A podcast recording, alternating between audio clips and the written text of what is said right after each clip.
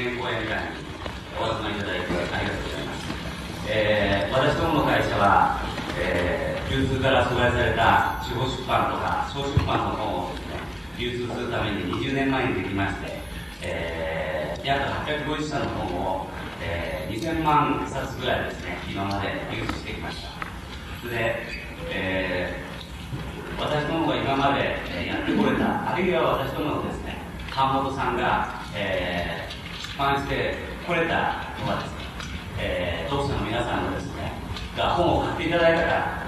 だと思っております。で、私どもは20周年の、祭事をやる場合、やはり読者に感謝するですね、何か祭事をやりたいというふうに思ってですね、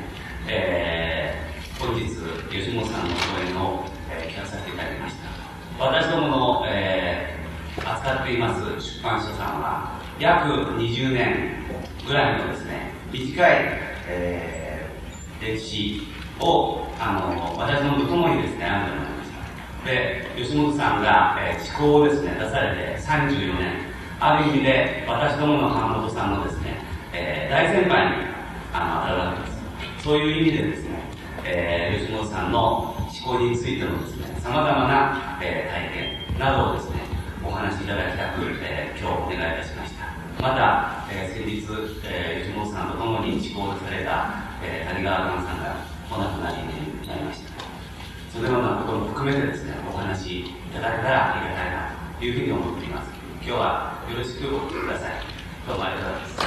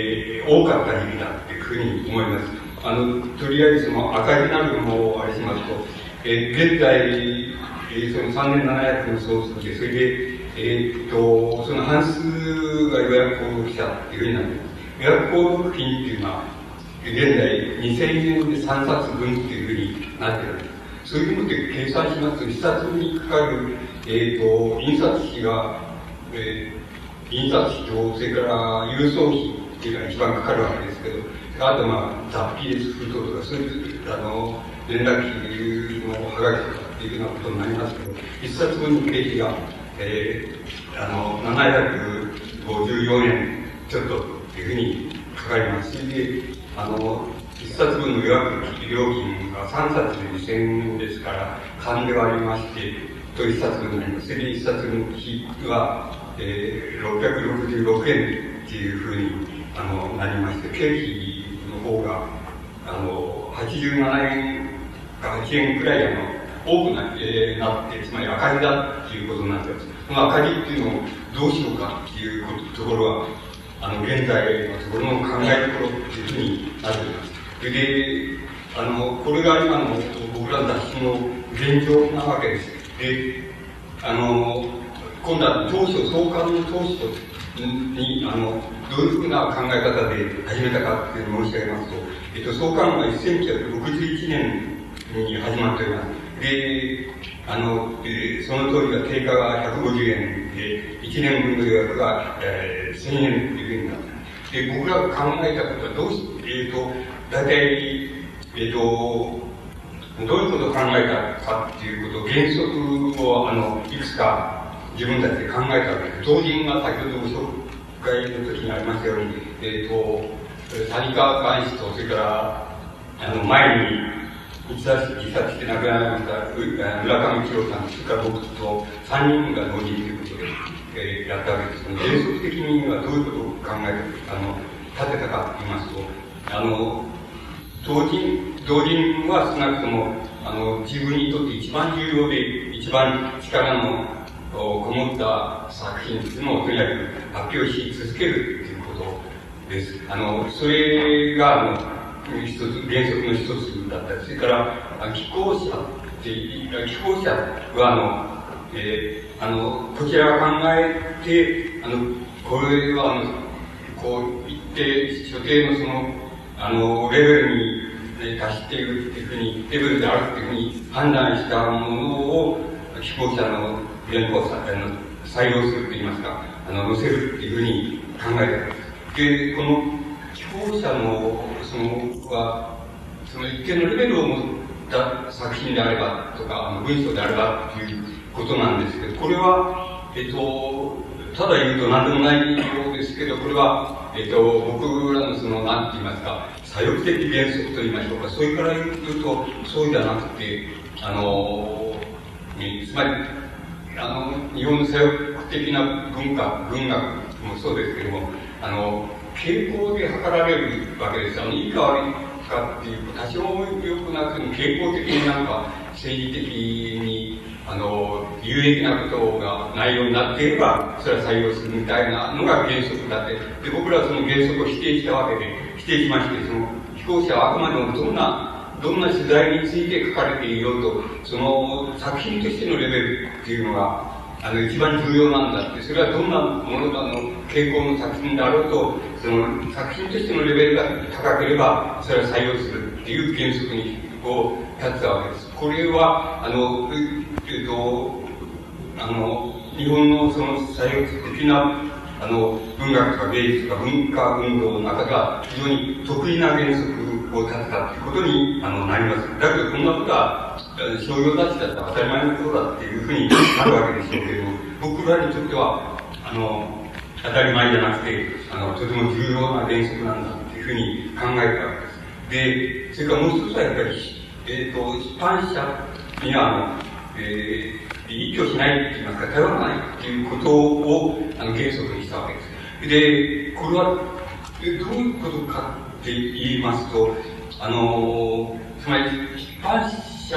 で皆さんも出版社であられると思いますけども、出版社に頼らないっていうことでもってなおその雑誌っていうものが成り立っていくっていうことのやり方っていうのはあるだろうか、一体あるだろうかっていうことが非常に僕らが一生懸命考えたことなわけです。で、唯一これができれば雑誌っていうのは持続することが一つの重要な課題でありますから、ここれが成り立てばきっと持続できるんじゃないかっていうふうに考えたのは、つまり予約購読者っていうのがあらかじめ所定の数、以上を獲得できるようになっていけば、そうすればこちらは別に利益っていうことは考えなかったものですから、どんどんでやっていければいい、ただ続けばいいっていうことなんですけど、そうしますとどういうふうにすればいいかっていうことは唯一考えられることは要するに予約購読者の数を保って、それで予約金っていうのを前倒しに食っていけばいいんじゃないかっていうふうに考えたわけです。ですからそれを原則が壊れたらもう雑誌っていうのは一般的に出版社に頼らずして成り立つことはありえないわけです。また各商業出版社は大体非常になんて言いますか、こうサブカルチャーといいますか、マスカルチャーの出しっていうのはまたものから別の、つまり広告費を取れるとかいろんなことがあって別のやり方っていうのはあり得るわけですけれども、大体の計画出版社は自分の看板にしてる出しっていうのは大体赤字で出してるっていうことになります。なってます。それで赤字で出してるとなぜ出すんだって言えば、それは広告代わりと言いましょうか。自分たちの出版社はこういうあれをやってるぞっていう、つまり良心の証みたいなものになりますし、また単行本の広告にもなりますから、赤字の出すっていうことはやっておるわけですけども、それを我々だけでそういうことを続けていく可能性っていうのは、要するに唯一予約購読者を募って、それで予約購読者の予約金っていうのを前倒しに食っていくっていうようなことをやればある程度続いていくんじゃないかっていうふうに考えたわけです。でそれにはもう一つ原則的に考えたことは、いくら売れても別にいくら売れても小売店には少なくとも予約の人数と半々くらいにしか要するに小売店には出さないっていうふうに、決めたわけです。それを売れるだけ小売店に出してしまって、それが予約購読者の数をはるかに超えてしまえば、もうその段階が過ぎた時にはもう潰れるっていうことが分かりきっているわけで、それは非常によく僕らが考えたところで、要するに予約購読者と少なくとも同数の雑誌しか小売店にいくら売れても出さないっていうことを固執してきました。で、それはかなりの程度固執したと思います。それで、いくら、最盛期でよく売れたって、よく、質問があったことはあるんですけれども、所定の数以上は出さないっていう原則は守ってきました。もっと細かいことを言いますと、大体、出版界の関係で、つまり売り上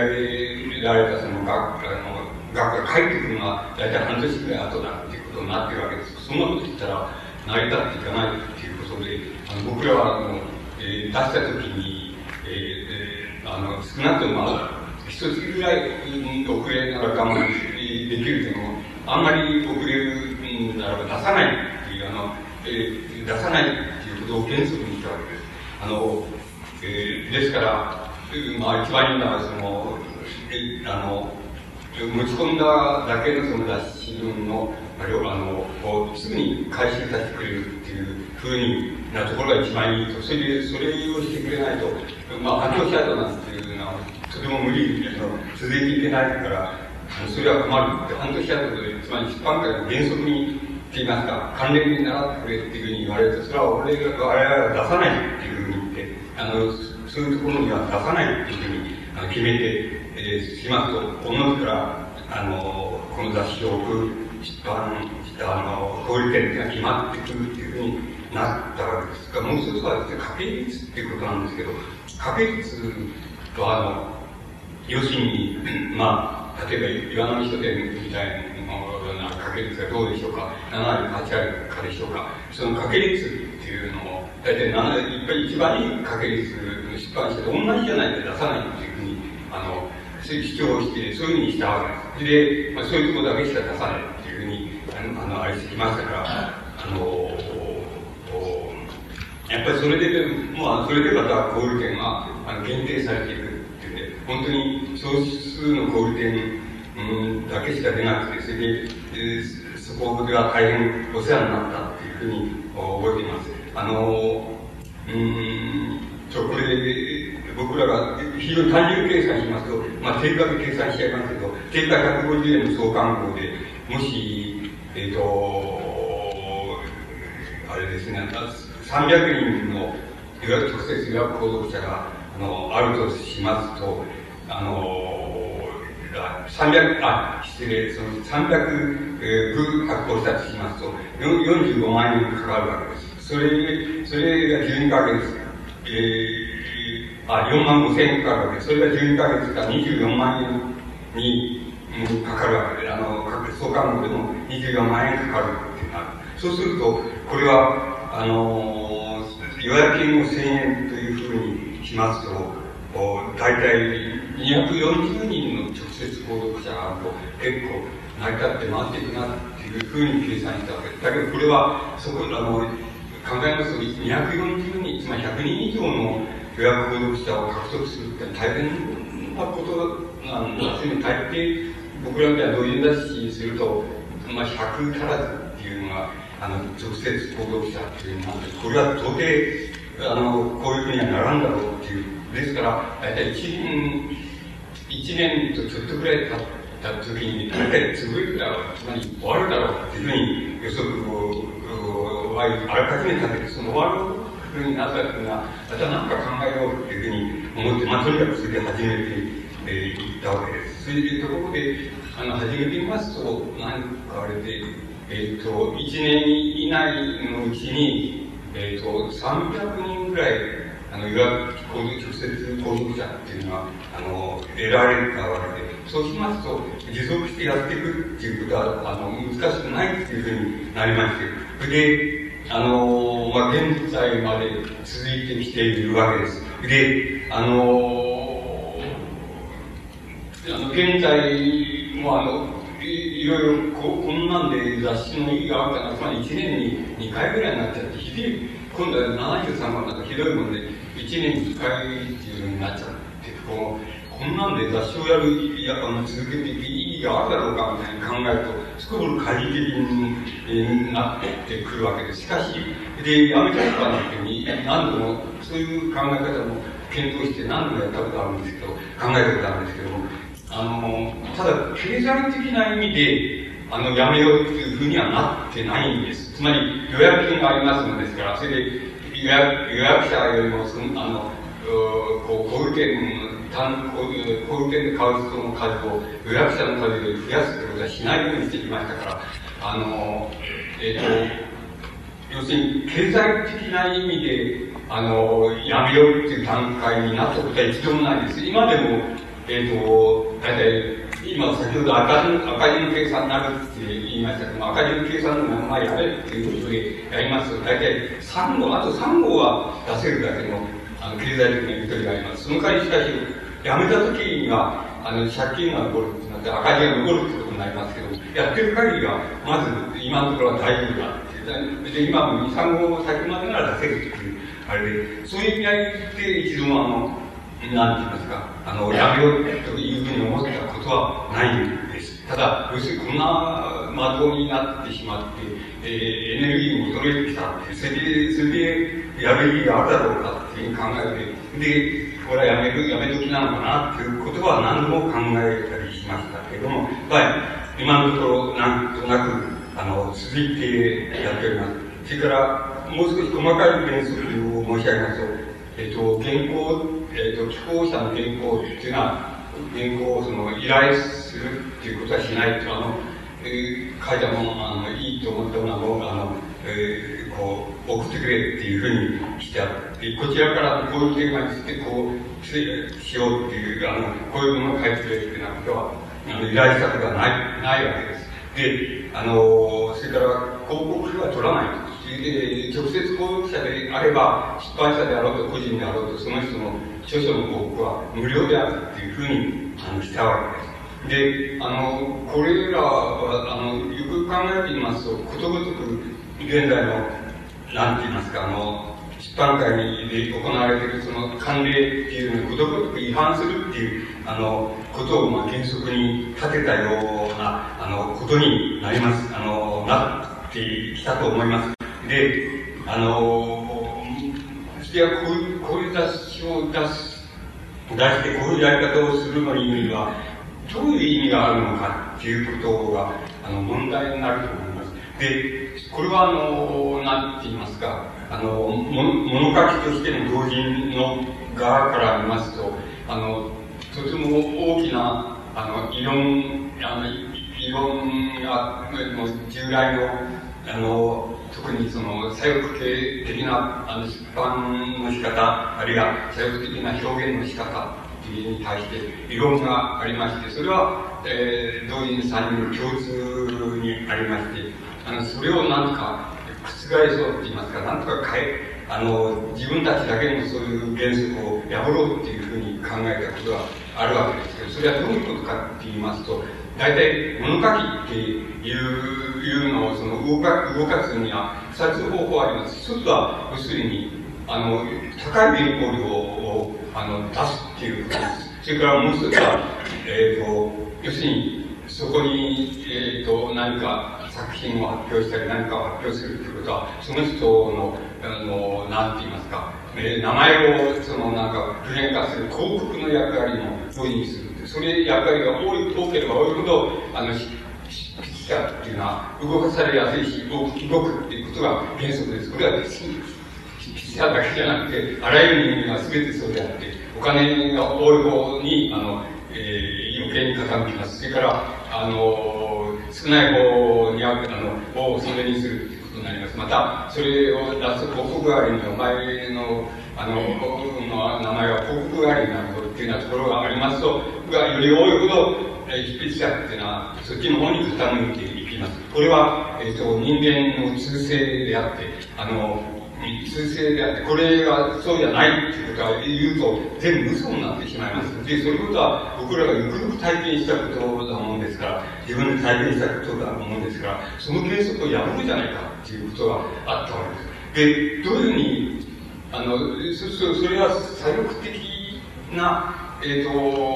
物書きの場合にはどういうふうになっていくかっていうと、皆さんご覧のその左翼的な文学者っていうのを見ればすぐにわかりますように、初めは要するに日本の左翼系の、そういう雑誌、文学雑誌で言えば新日本文学とか、人民文学とかいろいろあったわけですけども、そういうところにそのただ原稿をあるいは金出してもそこでもって原稿を書いていく。そうすると、それを書いていくうちに、なんか、商業的な出版社から目つけられて、こいつの書くのは結構これ通用するよっていうふうになりますと、商業出版社が、その人に原稿依頼が来るわけです。そうすると、その人は、大体お金にも入りますし、大体広告代わりにもなりますから、喜んで、書きました。喜んでるっていうのはちょっと問題があるので、つまり、喜ばない顔して喜んでる。書くわけです。そうすると、そうすると、だんだんそこを書いたりする広告代わりにもっと、世間にこう、書いたものが広まっていった。そうすると、また今度は違う商業出版社からまた注文が来ます。そうすると、またそれも応募するっていうふうに、そういうふうにしているうちに、とうとう商業的な作家と左翼作家っていうのは同じじゃないかっていうふうになるわけで、偉くなる人ほど、なった人ほどそうなるわけです。それで、例えば、僕らの前の年代で言えば、野間宏さんでもいいわけですし、その少し前だと中野茂春さんでもいいわけです。大体この人たちが書いたものは、大体商業出版の雑誌に、商業雑誌に小説書いてる人の、いい作家とか、いい文学者と、ほぼ匹敵するくらいの作品もあればあるよな、っていうふうになっているわけです。そして結局どこも何も変わらない。それで今度は自分の元いたそのなんて言いますか、新日本文学界でも人民文学でもいいですけど、そういうとこから原稿を書いてくれって言われると、ただ原稿ですから今度は大体あんまり力の入ったものはそこで書かなくなるわけです。それで商業出版の方は競争も激しいですし、またいろんな有効性もありますから、そこでは一生懸命力のこもったものを書くとして、しかしもっと自分がいたそういう雑誌から要するに書いてくれっていうふうに言われても、まあ力を抜いた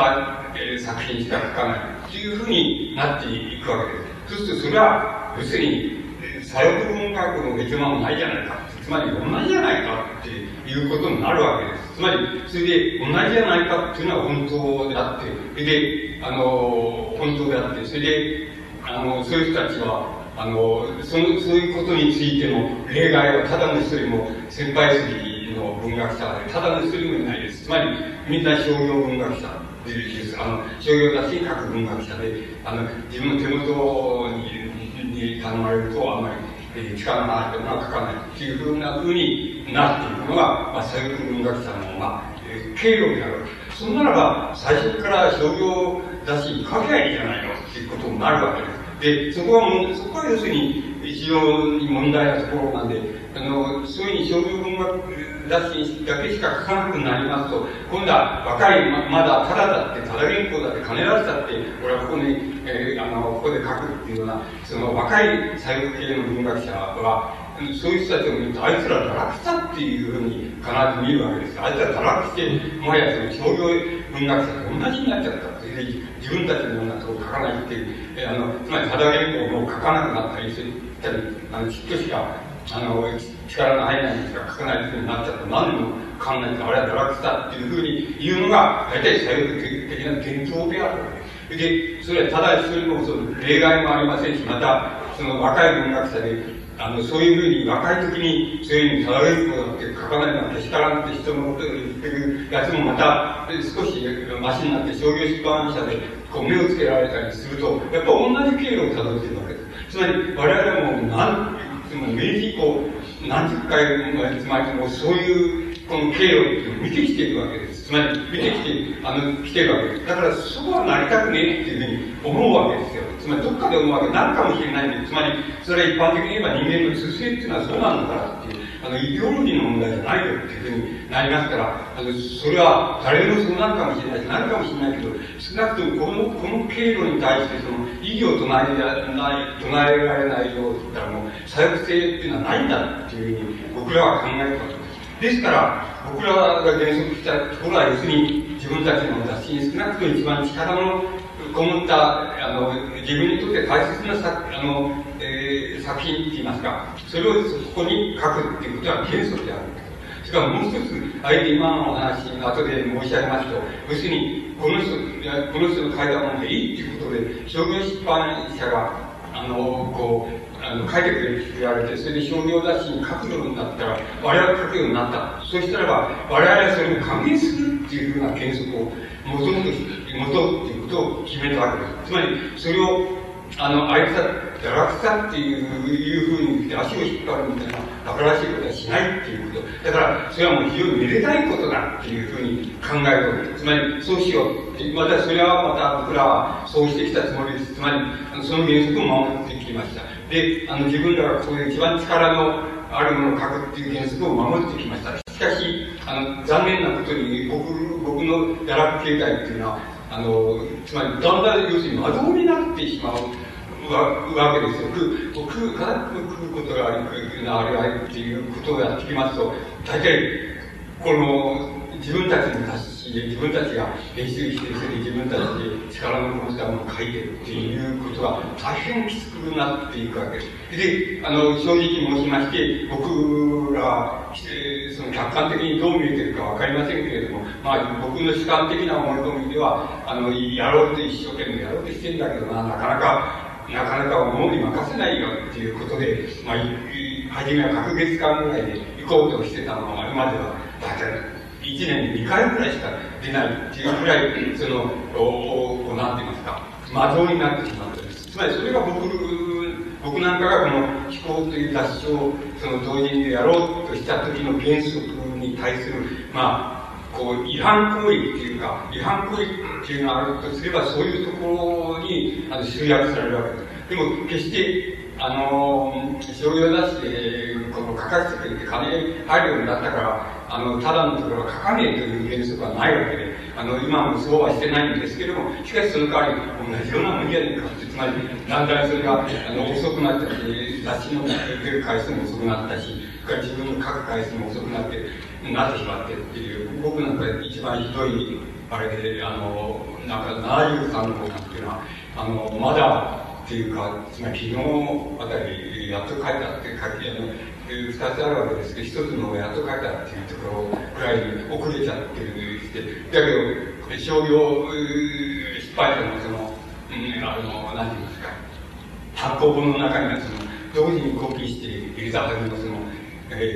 あれが入っていましたし、読者から盛んに文句が出て、それに返事するのが大変だっていうことで大笑いになっているところで、つまり僕らの堕落経済っていうような、つまり左翼性っていうのが少し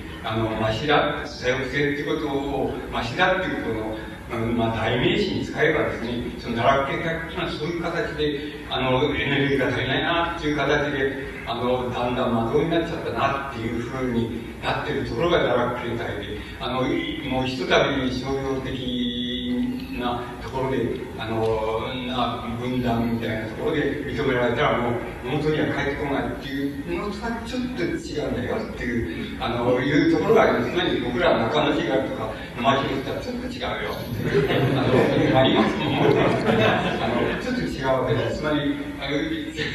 ちょっと違う、そういう形態が僕らの持っている堕落形態っていいますか、ダメになって言ってる形態です。それからもう一つやっぱり僕らは人はって言いますか、非行者とか、そういう人たちが商業的な雑誌とか商業的な出版社にこう、なんて言いますかね、認められて、それでそこで書くよう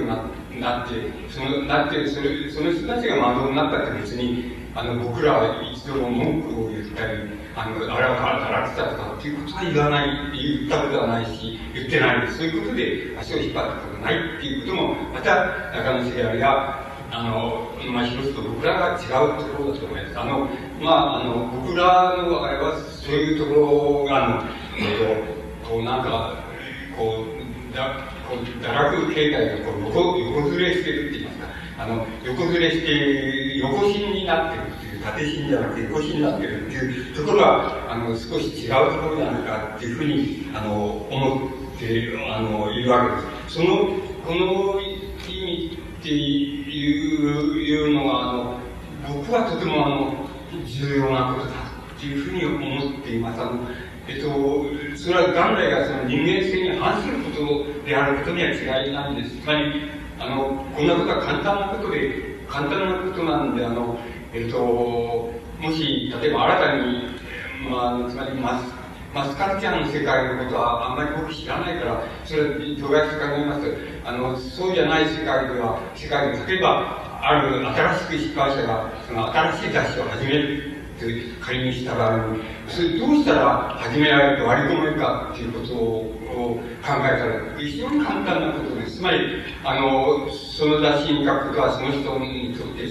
なんて言いますか、広告があるような、少しもならない人が新しい、失敗した新しい雑誌でどうなるかわからない雑誌ですから、そういう意味ではもう何のこうメルクマークもない、特徴もないということになります。ただ、そういう場合にはどうすればいいかって言ったら、要するに、原稿料を多くすればいいわけです。つまり、必ず、著者は必ずついています。つまり、なんて言いますか、例えば、商業出版社が、新人の人でしたら、僕らの知ってる世界だったら、1枚の銀行料を400円で1枚でだって5000円が5000円になってると思います。その場合に例えばもう2万円から2万円1枚出すっていうふうにすればことをやれば必ず著者っていうのを引き引き入れると言いますか、自分たちの雑誌に引き入れることができるわけです。それ以外、それがもう唯一の原則なわけです。もうそれ以外のやり方をして、なんて言いますか、成り立つわけがないわけで、成り立つとすればそれは嘘だってことになります。つまり、どっかで嘘ついているし、また嘘をつかしているって、物書きに嘘をつかしているってことになります。そうじゃなくて、必ずそうだとか、そうすれば、あり込めば、それを例えば半年な半年、つまり、6号な6号までそれをやれたらね、やれたら必ず著者っていうのがくっついてくるわけで、大体、規制の雑誌の中に割り込むことができるっていう原則になります。で、そのことは非常に簡単なことなんです。つまり人間の本性に根ざしていて、非常に簡単なことです。それを、そうじゃないというふうに主張しても、その主張は続かないんです。つまり長続きはしないわけです。つまり、このことは、続きはしなくて、それで続かせようとすれば、その人は嘘つくように仕方がないわけです。心の中で嘘つくように仕方がないわけです。そういう人はもう、そういうことはいっぱい、体験してますし、それからそういうこと、そういう人は、そういう物書きいっぱい知ってますけども、それ以外にないわけです。ですから、非常に簡単な原則です。とにかく、規制の雑誌にも多くの、つまり原稿料を支払うっていうようなことをすれば、必ず著者を引き入れることができると思います。つまり、多少でも多ければっていうんじゃなくて、非常に多く、つまり、3倍とか4倍とか出すか、もう、必ず引き入れる。それを、半年以上すれば、必ず著者が入ってきます。それ以外の原則は、考えられないし、ないわけです。それ以外に成り立つ方法ってちょっと考えられないです。成り立つがごとく、日本のその反体制的なその文学表現っていうのは、成り立つがごとき、過小を提示してきましたけど、全部成り立ってないです。それは全部嘘です。嘘です。で、醤油だし、書くようになったから別に堕落したわけでもないっていう、ないんですけれども、しかし、そうじゃない、まだ、ただ原稿だって書いてるんだとか、一生懸命運動のために書いてるんだとか、思想のために書いてるんだっていう人から見ると、堕落したっていうの見えなくて、それがもう、順繰り世代ごとに繰り返されていくっていうのが、明治以降の、そういう、思想ある表現の、その、運命っていうのは、いつでもそういう風になってるんです。あるいは、資本主義社会での、その、資本主義社会で、技術とか生活とかっていうのを考えないで、やる運動っていうのを、虚偽性っていうのは、そういうところで、発症してしまうということになります。ですから、僕は、それはとても重要な、重大な、その、この原則だっていうふうに、始める時からそういうふうに考えて、やったわけです。それは多分、3人の同時に、それぞれ、同意できる標高だったというふうに思っております。で、そういうことの意味はとても重要なんだというふうに思います。それから、もう一つの錯覚っていうのは、錯誤っていうのがあるわけです。それは何かと言いますと、例えば、東京芸術大学の明治大学の音楽科を出てするような音楽科の研究生みたいにやったんで、までやったとかっていうような、例えば、その音楽、例えばそういう声楽家がいるとします。その声楽家が、例えば、誰でもいいんですけど、例えば、郷ひろみの流行歌を聞くと、あれって全然その声の出し方を知っていないって知ることだよっていうふうに、その研究生ぐらいのやつだってそのくらいのことは言うわけです。俺みたいな正規に習ったやつだって、あんなの全然ダメだよ、なってないよっていうふうに評価するに決まってるんです。その評価は僕は違うと思ってます。郷ひろみっていう人はものすごくうまいつまり、うまい歌い手だと思います。それで、初めから比べると、もうどんどん上手くなってるし、非常にうまい、歌い手だというふうに僕らはそう評価します。それは何なんだろうか。だけど、この人の、しかしこの発生から何か全部素人じゃないかっていう、その素人で全然、その、ろくに音符も読めないし、あれもメロディーもおかしいとかっていうふうに、思う、これはもう音楽学科の研究生ぐらいのやつだって、そのぐらいの方は言えるわけです。だけども、それじゃあ、じゃあお前のがいいのかって、そんなことはないんですよ。こういう人のがいいわけです。少なくともその良さがなければ、つまりそれが歌い手が聞き手に訴えるその力量というのを考えます。それがなければそのアイドル活動って持続することはできないですよ。ですからそれだけのあれはあるわけなんです。で、僕らが評価するとそういう評価になりますけど、今だって文学関係の批評家で、学校の先生なんか必要やったら特にそうですけど、そのなんていうか、作家の文学作品なんか見て、これはダメだって先天的に言ってしまうんですよ。でも僕はそんなことはないっていうふうに、つまりそんなことはないっていうことはちゃんと言えなければなくて、批評家ではないよっていうふうに思うんですけど、残念ですけど日本でそういうのない人が多いです。ですからそれは違うんです。つまり何が違うかって違うっていうこともあるんですけど、つまり歌う、郷ひろみの例で言ったら歌う力量っていうのが進歩する仕方っていうのは2つあります。1つは要するに懸命に訓練することです。これはいわゆる高級な音楽家でも同じなことで、歌う生き方を訓練することです。それはその人の歌う力っていうのを非常に壮大することに役立ちます。それからもう一つが何かって言ったら、人の中に人の真ん前にさらすことです。つまり自分の歌声やなんかをさらすっていうことです。そのさらすっていうことは、その人の歌を非常に大きくします。つまり歌える力を大きくします。で、それが要するに、つまり音楽学校の研究生みたいなやつはそういうのは分からない。分かるっていうのは無理でしょう。分かる方が無理ですけれども、それは分からないんです。つまり郷ひろみっていうのはもちろん修練もものすごくしてるわけですけども、同時にやっぱり人の前で自分の声も下手なところも何も全部さらすっていう、そのさらすっていうことがその人の力量を高めるっていう作用は無視することはできないんです。つまり僕が究極的に言いたいことは、資本主義っていうと、今の商業主義って言ってもいいんですけど、商業主義っていうのは物書きあるいは表現する人の力量を高めますよとか助けますよっていうことを僕は言ってるわけです。言いたいわけです。究極的に現実に簡単なことです。商業主義あるいは資本主義っていうのはその表現する人の力量っていいますか、表現の力量を高めるのに非常に大きな役割をいたしますよっていうことが大きな問題なんです。それをそうじゃないと資本主義が各人の各ものを堕落させるっていう考えが、それは間違い、従来のサイクル、つまりロシアのから始まったサイクルの大間違いのところはそこなんですけども、そうじゃないんです。助けるわけです。それは必ず助けます。商業ですから、例えばなんかほらシンガーソングライターっていうのいるでしょう。そういうのは多分個人で見れば、郷ひろみより俺のはもっと考えてるし、俺のが自分で曲も作る、歌も作って歌詞も作って俺のがいっぱいやってるっていうふうに思ってると思いますけど、でもやってみたら、比べてみたら、同じ歌を出してみたらすぐ分かりますけど、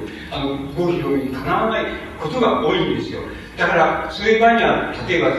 シンガーソングライターみたいな人は郷ひろみよりも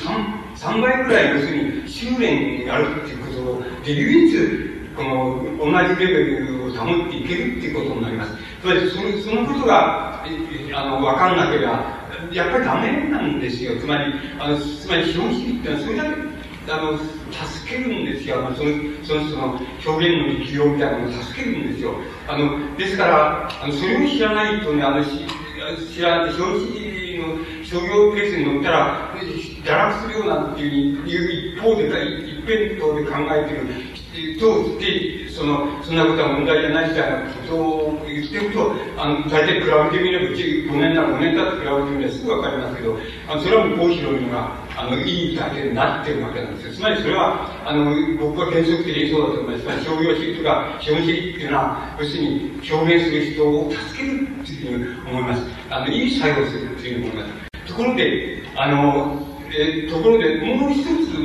つあるわけです。もう一つの奥があるっていうか、もう一つ奥があるわけです。ところで人間のその表現の仕方の修練もそうなんですし、あらゆる手技って言いますか、手を持ってやる技っていうのは全部そうですけども、手を使ってやる技っていうのは全部そうですけども、もう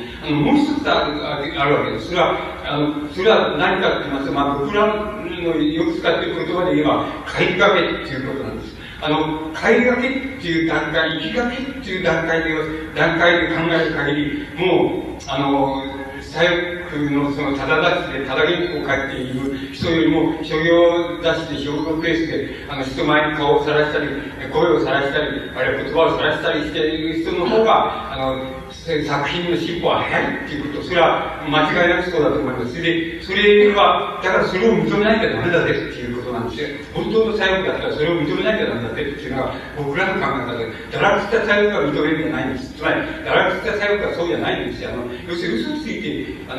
でも一人で認めるようになっちゃったっていうだけですよ。そうじゃないんですよ。それを認めないと、初めから認めないといけないんですよ。表示っていうのは、人間の表現行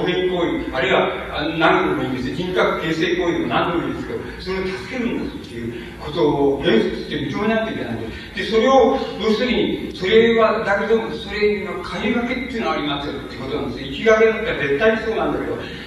帰りがけになってきますと、資本主義ってのは大体、その帰りがけの人の技術とか、生活とかその他っていうのの足を引っ張りますね。つまり、潰そうとしますね。潰そうとしますが、意識的にするわけじゃなくても、一人でにそうなっていきます。で、それで、そこからが、どういったらいいでしょう。つまり僕らが考える、むしろ作用性っていうのがあるとすれば、そこからなんだっていうのが僕らの考え方です。ですから、いわゆる日本にも作用っていうふうに言いますし、世界中にいますけど、僕は全部左翼じゃないと思ってるわけですよ。それは、どっかでごまかしてるだけじゃないかっていうだけなわけです。才のある人は才のある人なりにごまかしてるってだけであって、それだけじゃないのって言ってるだけで、本当の左翼性っていうのは、つまり、帰りがけって言いましょうか。帰りがけっていう段階に達したときに、初めて、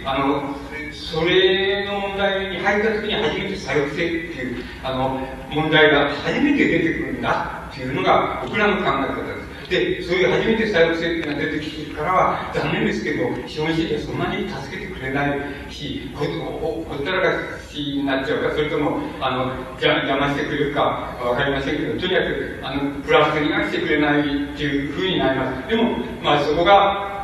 我慢するならそこが我慢ですよ、これですよっていう。で、普通、いわゆる左翼が我慢してるのは、全然我慢しなくていいことを我慢してしようとするから、ごまかしになっちゃうんだよっていうふうにしか言えないと思います。でも、本当、左翼性っていうのは、もし考えるとすれば、そこからのような気がします。で、そこからは、あんまり助けてくれないっていうふうになるっていうふうに思います。で、僕らが思考をやるときに考えたことは、それなわけです。つまり、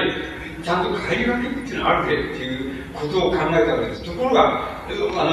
ごたぶに漏れるって言いましょうか。要するに、もう意識的じゃなくても無意識的にもきつくなったり、いろんな意味合いでもって、あんまり、資本主義は助けてくれねえなっていうふうに、なってくるわけですよ。そうすると、もうアップアップになっちゃうっていうことになる。今、アップアップになっちゃうっていうところの、なんていうんですか、アップアップして、なんとかかんとかを思い悩んだり、あれしたりしてる、延命しようとしたりしてるっていうのが、僕なんかの、現在の現状で一番関心の持ちどころと言いますか、自分で一番関心を持っているところと、一番考えを費やしているところは、そこなわけなんです。要するに、アップアップしているっていうことなんです。つまり、これは、なんか、もう少し、時間が逆戻しすれば、なるんだったらもう少しうまいやり方あったなっていう、ふうに思うんですけども、そう、人間っていうのはそういかないんで、その時々表現して、その時々アップして、それをやっと切り抜けて、また次に行くと、またアップしてっていうのが、人間の生き方なんでしょうけど、だからそうはいかないで、アップしてるっていうのが、僕らの現状なわけです。例えばだけどアップアップしないってね、例えば同年代の文学者だとね、アップアップしないで、そこをうまくして抜けなかったらっていうふうに思うのは、僕は三島由紀夫さんだっていうふうに思っています。三島由紀夫さんっていうのは、皆さんはどう考えになるかわからない人が、いわゆる左翼っていうやつは、あれは右翼じゃないかっていうふうに言ったりしますけど、僕はそんな左翼もそんな右翼もどうってことは無理じゃないかっていう、つまり本当の左翼っていうのはそういうんじゃないんだよっていうふうに思ってるから、そういうのにあんまり動かされないでいいんですけど、そういうふうに考えると、三島さんっていう人は、ものすごく見事に、例えば、人間というのは30いくつから40ぐらいになると、大体親の世代が衰えてきて、その面倒を見なきゃならないとか、病気になったら一家駆けつけなきゃならないとかって、もうその、近親のところでその心配事がいっぱい、経済的にも、それから身体的にもいっぱい増えてくる、来て煩わされるっていうのは、その30代の後半から40代の前半ぐらいの間、誰でもそうなわけです。その時に例えば、一つでもいいから解決していればいいわけです。つまり、何でもいいんですが、俺が、そういうんで、その、近親のことを手配やったり、それから、病気だっつって、努力駆けつけたりとか、そういうことを、やっても全然俺、経済的には答えないだけの金はもう、ちゃんと蓄えたっていうふうに、まあ一つ、例えばそういうことでも一つでも解決していればね、それは平気なんですよ。で、そういうことはぜひって、僕が見てて、同年代ぐらいの文学、それができてたのは、三島由紀夫さんだけだと思います。だから、あの人は、あんまり圧迫した場面っていうのは見せなかったし、なかなか、これは皆さんの側からも、それから単なる読者の側からもは、あんまり見えないんですけど、僕らみたいな、同業者でかつ家内が手と離れてるっていうところを見られるっていうところから見ると、三島さんって人はとても立派な人だと思います。つまりそういう振る舞い方でちっとも圧迫しないで、さればといって欲を突っ張ってそのなんかアクセスしたりっていうこともしないってやって、なかなか立派な人だなっていうふうに僕は僕の評価はそうですけど、この人は立派な、なぜそれができたんだろうなって、むしろ最後が天才的な才能だったからだってはそれまでなんですけど、とにかくあの人は少なくとも経済的なことだけはもうみんなが圧迫する年齢の時に圧迫しないでいいっていう。それだけは解決してたっていうふうに思います。だから、あの人の振る舞い方っていうのは、文学の世界での振る舞い方っていう作品という、それは見事なものだっていうふうに僕は思っています。それに対して、左翼がかった人で、文学者でもう、なんかどうしようもないんじゃないかっていう人を思います。作品はそうでもないんですけども、なくて国際的評価を受けたり、したり、してるんです。してたりするんですけど、でも、もう本当に、なんて言いますかな、この人の振る舞い方ってなってないよっていう人っていうのは言うわけです。これは、つまり、ある距離からどういうふうに見えるっていう、そういう見え方では見えない。読者からも見えないし、多分失敗者からも見えないわけですけども、僕らはよく見えるところにいると思ってるわけだから、そういうふうに思います。ですから、僕はそういう感じを持ってます。で、現在もっと、下の世代で言いますと、やっぱりあれじゃないですか、僕は村上春樹さんっていう人と、それから村上龍っていう人はなかなかの人だっていうふうに、そういう作品もなかなかの人ですけど、そういう人だっていうふうに思ってます。つまりどっかで一つだけ同年代の人に比べて一つぐらい解決しています。で、例えば村上春樹さんは多分経済的には解決してるんじゃないでしょうか。つまり当面するにいろんな、この近親にいろんなことがあったとか、いろんなことある病気がしたとかというのがあっても、あの人はそれは解決してるんじゃないかなって、なかなか大したものだなっていうふうに僕は思っています。それから村上龍さんはそういう意味じゃないんです。つまりどういうことかっていうと、つまり、今の出版界っていうのはもうそうですし、それから小池の上方読者の側から見てもそうなんですけど、どういうなってるかっていうふうなことを見ますと、それ物書きの側から見ますとね、つまり一番いい場所、物を書くのに一番いい場所っていうのは要するにカルチャー、つまり文学で言うと、いわゆる昔純文学って言ったものですけど、昔純文学といったものと、昔大衆文学といったものがあったんですけど、今はもう境界線がなくなっちゃってますけど、でもなんとなくそういう、あれが、区分けがあるわけですけど、そのちょうど境界線のところは今でもへこんで谷間になってるわけですけど、つまり、ちょうど境界線のところで、村上龍さんっていう人を見てると、境界線のところで、物を書いてるんです。作品を書いてるんです。もう作品もいいんですけど、その場所っていうのがあるんです。場所がね、そこで書いてるわけです。そしてこれは、もう純文学の世界にまるで乗り切っちゃってる人っていうのはね、いわゆる昔でいう大衆文学、今でサブカルチャーで、そこでまた乗り切っちゃってる文学者っていうのは、なかなかいい作品が書きにくいんですよ。どっちとも書きにくいんですよ。純文学乗り切っちゃってる人も書きにくいんです。今みたいな時代に純文学なんて言ったって、そんなの読む人いるのっていう、いうくらいにもうどうしようもないところに時田の中っていうような生きちゃってるわけで、そこで書きにくいんです。それで村上龍さんがちょうどその境界線のところでいつでも作品を書いているってことが今決していつでもそういうことをしようと思えばできるわけですけど、村上さんは何て言いますか。カルチャーの中、つまり昔でいう純文学の中に入っていこうとしないです。そうじゃないところ、つまりサブカルチャーの方に入りのめ込むかっていうと、そうじゃないです。つまりそのちょうど中間の谷間といいますか、境界線といいますか、そこのところの非常にいい場所で作品を書いています。そうすると、この人の作品はいい作品ですけれども、どちらも純文学の方の人たちも人たちはあんまり取り上げてくれない。だけれども、読者は取り上げます。読者は、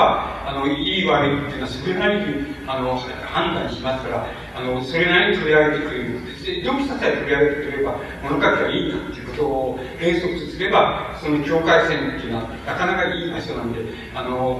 村上龍さんっていうのはそういうところで書いてるってことが、大体第一にいいなっていうのを思います。それで、いいなと思いますし、また作品も大変にいい作品を書いてます。だから、大体この人、なかなか立派なもんだなっていうふうに僕は思います。これは村上春樹さんは、書いたものはですね、純文学の方に、乗っかっていきますけど、あの人自身はそういうところを全然違うところで書いていると思います。つまり、なんか外国で書いてるとか、とにかく日本の文学の世界で書いてるっていうのは感じはしない人です。そういうふうにして小説書くことによって、やっぱりどっか座りのいい場所って言いましょうか、そういうところをちゃんと自分で、自分なりの座りの良さっていう場所を作って、そこで書いています。そういうやり方っていうのは、今みたいな時代をくぐり抜けるための、非常にいいやり方だなっていう、僕はそう思って、この人たちはいい場所で書いてるなっていうふうに僕は思っています。だから作品をさることながら、それはなかなか大したものだなっていうふうに僕はそういうふうに考えています。で、現在例えば僕らの始めたその思考なんていう人たちは、アップっていうのは個人的に言ってもアップですけども、客観的に言ってもなかなかアップなんです。それはどうしてかって言いますと、これは今日の被災者の方たちを一番一般にさせるかみたいなところも増減していることは同じじゃないかなと思うんですけども、自主的な流通ルートっていうのを維持することが大変難しくなっているっていうことは僕は言えるんじゃないかなというふうに思います。つまり、これ作品の方から言うと、どういうことかって言いますとね、つまり僕らの時代だったら自主流通、あるいはもっと極端に僕らは自立なんていう言葉を使ったんですけど、自立流通っていうところで雑誌なんかやってて、そこで物を書いてるっていうことがまだその成田60年ちょっと過ぎた時に成田キング言えてたんですけど、今だったら僕は不可能なんじゃないか、つまり純粋にそれを保持するってことは不可能なんじゃないかなっていうふうに思えるわけです。ですからなんて言いますか、流通ルートっていうのもやっぱり一つはドーハに何っていうのがある原理としてあるわけです。またその下にもありますけどもあるわけですし、小さい流通ルートっていうのもあるわけですし、そういうたくさんあるわけですけど、そこの区別っていうのは大変難しくなったっていうふうに僕には思います。ですからそれはどうして難しくなったかっていうと、要するに大失敗流通ルート、つまり日本とか東半とかのルート自体がやっぱり小出版ルートっていうのに目をつけ出したって言いましょうかね、そういうところに目配りするようになってしまって、自分の領域を拡大しているっていうことが一つあると思います。そういうことがあると思います。そして、もはやそういうふうになってきますと、やっぱり、資本の力とか、ルートの開拓の力とかいうのがいろいろ作用してきて、なかなかその維持するのが難しいっていう段階に、当面しているように思います。ですから、僕らの流通が真っ先に、どんどん、末端のところで潰れて、僕らの雑誌もよく読んでくれた、撮ってくれた出版社でどんどん潰れていきますし、それからどんどん引き取る部数がどんどん減っていきつつあります。そういうことも一つアップのあれに入っているわけですけど、それはもうある意味でもうちょっとどうしようもないなっていうぐらいな風にそういうようになってきます。なっていってます。つまりもやのそういう自律的なルートなんていうのをタブトーなんていうのは大変難しくなって、それで流通ルートが出版界でもこうなんていうんですか、いろいろ思惑を広げ手を広げていく必要があるっていうことが一つ言えることがあると思います。それでもう一つはそれはそれなりでいいんじゃないですかっていうのもう言えるわけですけど、別な意味で言うとそういう時でそういう大出版その流通ルートはその何て言いますか、今度は自分たちのところで、引き取る本の部数とか、売れ方をシビアに考えていくって言って部数を減らしてくれたりなんかしてたら、もうちょっとこれきつく締め付けって当時にこう小ルートの領域までこう心配してて、しかも自分の方は失敗した私はこうなんか締め付けを厳しくするみたいな風にこれからだんだん今もなっているかもしれませんですけど、これからだんだんもっとそういうようになっていくんじゃないかっていうふうに思います。ある意味で言えばこれはつまり産業社会におけるその産業として一番ルールでどんぶり官僚のルートだったどんぶり官僚だった出版界が少し目覚めてきたということにもなるでしょうけども、しかしこう引き取る場合には厳しくしてこうなんか流通ルートは自分の方の範疇にしてっていうことがだんだんこれから経済的にあれきつくなってくると、そういうふうなことがますます多くなっていくんじゃないかっていうふうに僕には思います。つまりそういうところからそういうところの影響はこういう僕らみたいな雑誌は影響を受けないように初めから自立っていうことを言ったわけですから、影響を受けてないっていうふうに言えばその通りなんだけど、間接的にはたくさんの影響をやっぱり受けているっていうふうに思います。で、僕がそれをこう維持していくにはどうしたらアップアップに達するのかっていうようなことを考えればいいことになっているな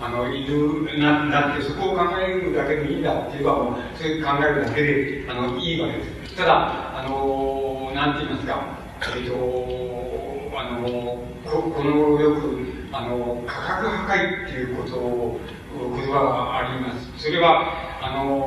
価格破壊って誰が言い出したのか、長谷川慶太郎さんが言い出したのかもしれませんですけど、価格破壊っていうことは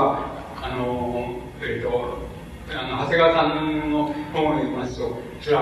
悪いことだっていうことになってるわけですけど、僕はそう思っています。つまり関わる破壊っていうのはある意味でいいことなんだっていうふうに、いいことだっていうふうに思ってるし、また潜在的に言うとそれは非常に大きな意味を持つんだというふうに僕は思っています。で、価格破壊が起こる理由は2つあります。1つは要するになんていうんですか、そのまあ一般に言えば商品ですけど、商品っていうものは本文は商品と思ったり、この場合言わせてもらいますと、本も含めてその商品というものの価格っていうのはなんて言いますか、その商品としての価値と無関係に浮遊できるっていう、無関係に浮遊できるというこ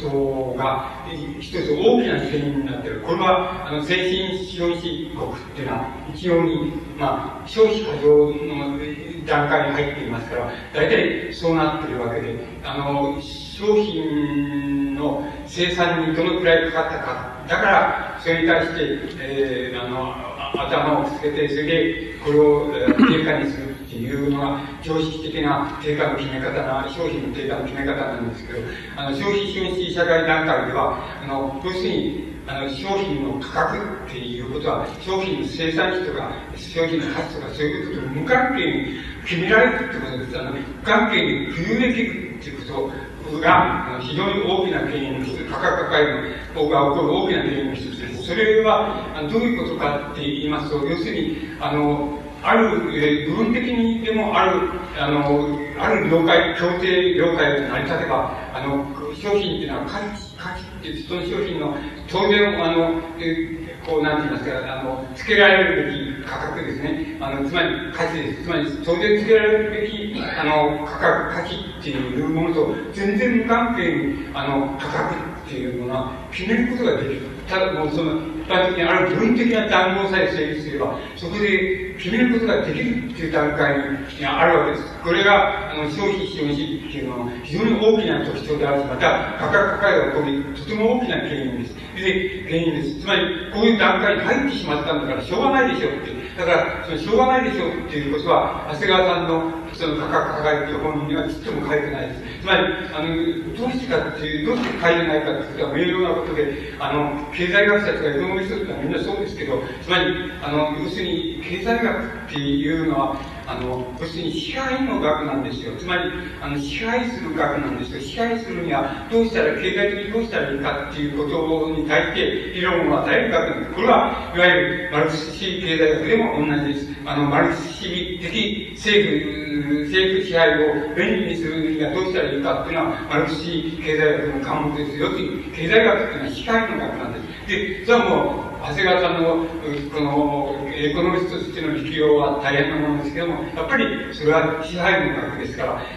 企業体がどうなったらいいかとか、政府がどうなったらいいか、どういう価格策を取ったらいいかみたいなことがこそを主体に考えて、でそういう価格破壊ということを言っています。つまりこれは僕らはそんな気持ちは少しもありませんから、だから要するに価格破壊って言うけども、これは要するに価格っていうのは協定さえ成り立てれば、要するに価値と商品の価値とは無関係に設定することができるっていうことを意味するします。で、これが価格破壊の第一原因です。これは現在みたいにアメリカ、それから西欧のまあ先進国って言いましょうか、EC 共同体のうちのまあ先進国、ドイツとかフランスとかそういうところと、アメリカとそれから日本と、その三角形が少なくても、そういうふうなことがもし部分的談合が成り立つならば、価格、つまり価格っていうのはまあ言ってみれば相対的な価値なんですけど、それとは無関係に価格っていうのは設定することができるっていうことはあります。これが価格破壊の一つの大きな要因です。だからもう一つはやっぱりなんて言いますか、これはもう簡単なことなんですけど、簡単なことなんです。つまり消費過剰の社会ですから、本来的に言いますと、製品、あるいは商品の価格っていうのは、どこで決められるべきかって言ったら、消費過剰、つまり所得よりも消費の額の方が、所得の半分以上過ぎちゃってるのが消費資本主義なんですけど、そういう段階では、要するに価格っていうのを一番決めてって、要因っていうのはどこで決めるかって、それは当事者なんです。つまり消費者なんです。消費者が妥当だと考える、価格を、ところで価格を決めるっていうのは、もう大原則になってるわけ。ところが、今だってきっと出版界もそうだと思うけど、やっぱり、出版社がいくらかかって、それに人件費がいくらかかって、それで、印刷代がこうで、それに対して、利益をこう上乗せするとこういう計画になるっていう決め方をしていると思います。しかし、それは、本来、多分現代でいう、価格破壊が成り立つ、つまり、価格と価値とは関わりないよっていう、成り立つよっていうのは、そういう社会に入ってしまった、そういう段階では、そういう社会では、要するに消費者が妥当だと考える、価格っていうのに、定価を決めるっていうのは、一番、合理的なって言いますか、妥当な考え方です。それが、例えば、仮にそれは生産費それほど出ないから、リールなんかそんなに出ないよっていうふうになっても、まあ、僕は野次馬だからそれがあれですけど、つまり我慢しろっていうふうに、それでも我慢した方がいいよっていうふうに僕は思います。つまり、一生我慢しろとかっていうことじゃなくて、少なくとも秋とか1年とか、あるいは2年とかっていうのは、それで我慢した方がいいですよっていうのは、僕に言わせればそうなります。そうなります。価格っていう、本の定価なんてのは、これ消費者とか読者の方から見て、読者が、あ、高いなっていうふうに思わせるような、あれは絶対つけるなっていうことになります。で、そんなつけたって赤くなっちゃうって言ったらいいんじゃないかっていうことになります。つまり、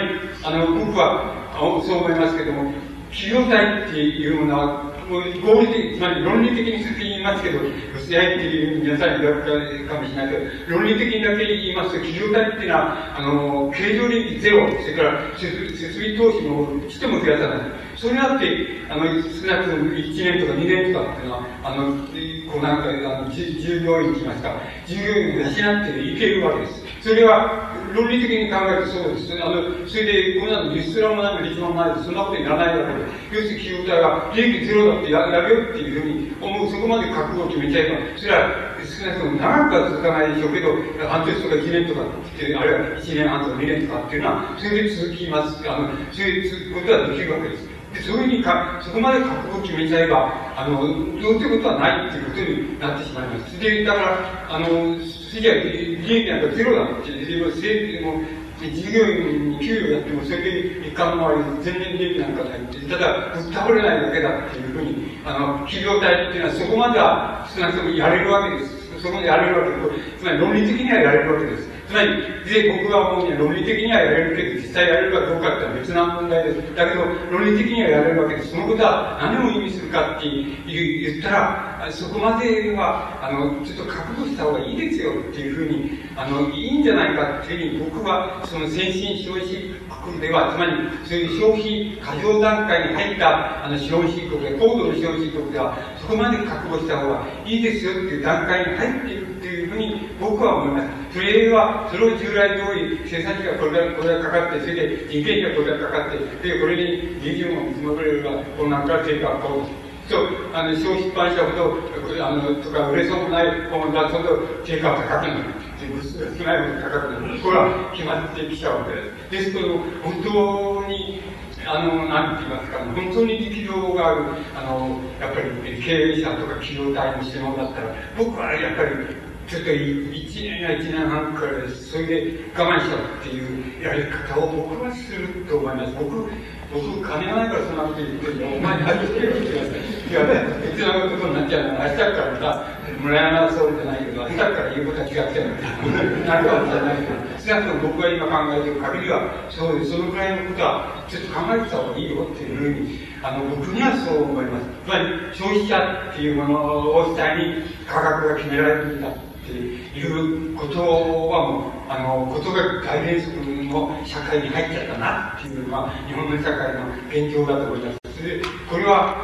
消費者ってしたいっていう、これ消費過剰社会っていう、あるいは消費が所得の半分以上になっちゃってるっていう社会っていうのは、ちょっと皆さんの感覚、一般的に考えられているよりも全然違う社会です。つまり、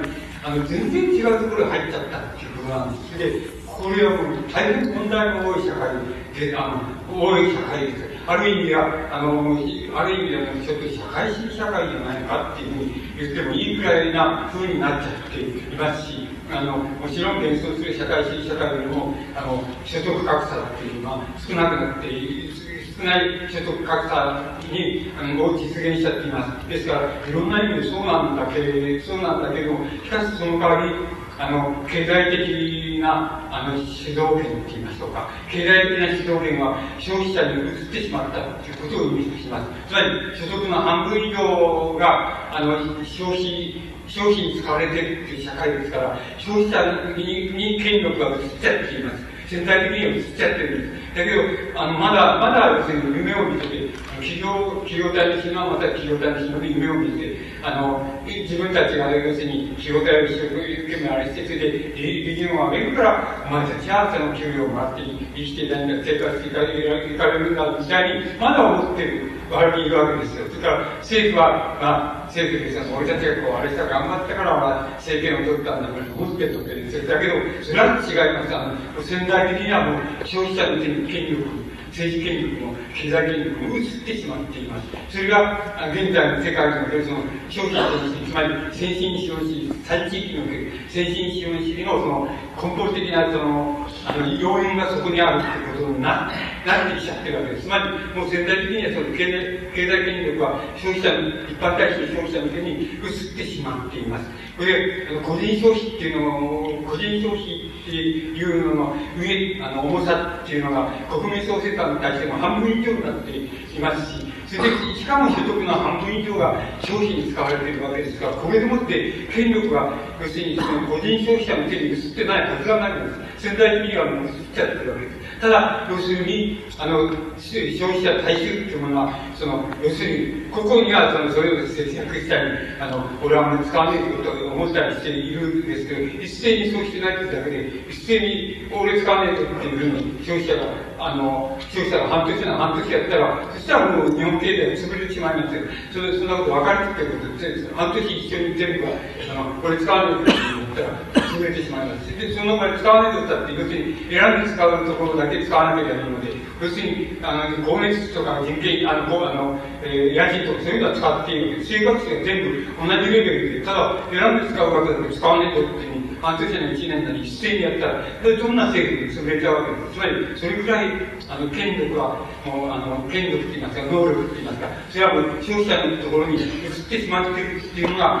高度な消費主義、つまり、アメリカ、それから西欧、先進国、それから日本と、その3地域における経済的な本質的な問題なんです。でもちろん、失敗にした会話って同じなことで、要するに、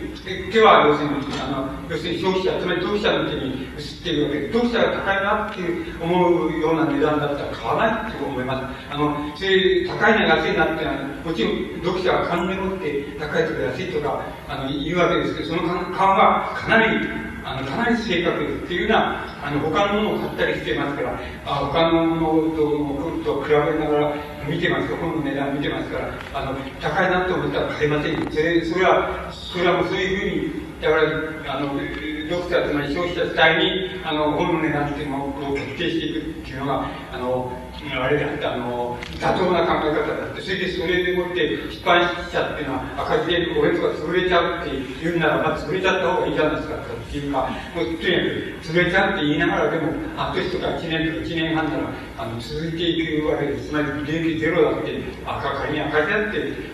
続いていけるわけだ。で、これ1年なり1年半なり続けていられたら、必ず、高い虫ってのが出てくるっていうのが多分今の現状だっていうふうに思います。で、ただわからないことは、今ただいまの、つまり阪神地区の大